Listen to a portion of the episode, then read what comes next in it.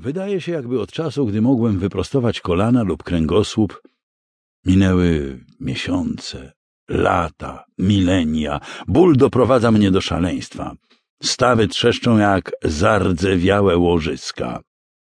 Ile czasu minęło od tamtego dnia, gdy patrzyłem, jak moi złoci przyjaciele wykrwawiają się na trawie.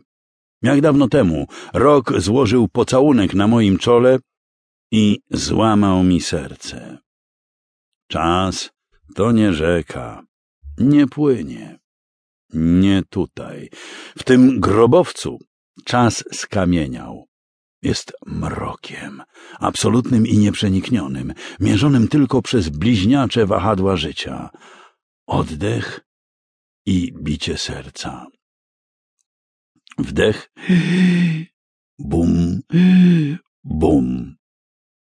Wydech, bum, bum. Wdech, bum, bum. Wieczna powtarzalność. Dopóki... Dopóki co? Dopóki nie umrę ze starości? Dopóki nie rozbiję sobie czaszki o kamienną ścianę? Dopóki nie przegryzę rurek, które żółci wbili mi w brzuch, aby wmuszać w moje ciało pożywienie oraz wyprowadzać odchody? A może dopóki nie popadnę w obłęd? Nie! Zaciskam zęby. O tak! To tylko ciemność. Szepczę. Uspokajam się. Dotykam ścian w kojącej kolejności. Plecami, końcami palców, kością ogonową, piętami, kolanami, głową i jeszcze raz. Dziesiątki razy. Setki. Dlaczego nie powiedzieć tego jasno? Tysiące. Tak, jestem sam. Na pozór mogłoby być gorzej. Ale teraz wiem, że nie ma nic gorszego. Człowiek nie jest samotną wyspą. Potrzebuje tych, którzy go kochają.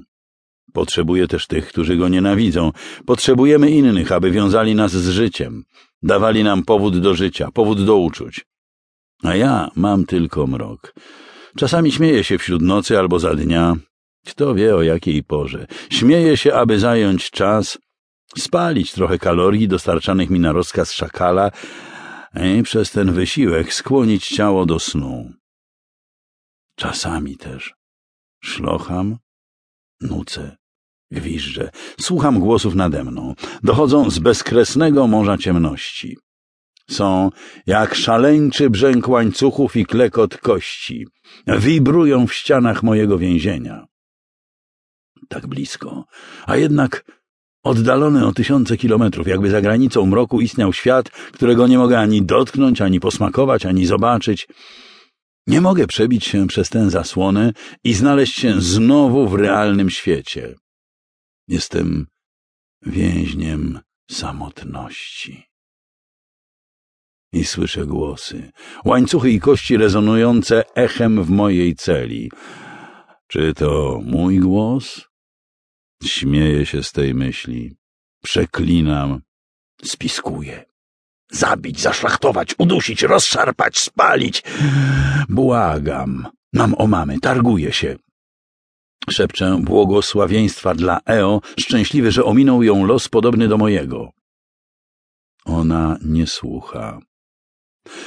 Śpiewam dziecięce piosenki i recytuję umierającą ziemię, latarników, Ramadżanę, Odyseję, najpierw po grecku, potem po łacinie, wreszcie w martwych językach arabskim, angielskim, mandaryńskim i niemieckim.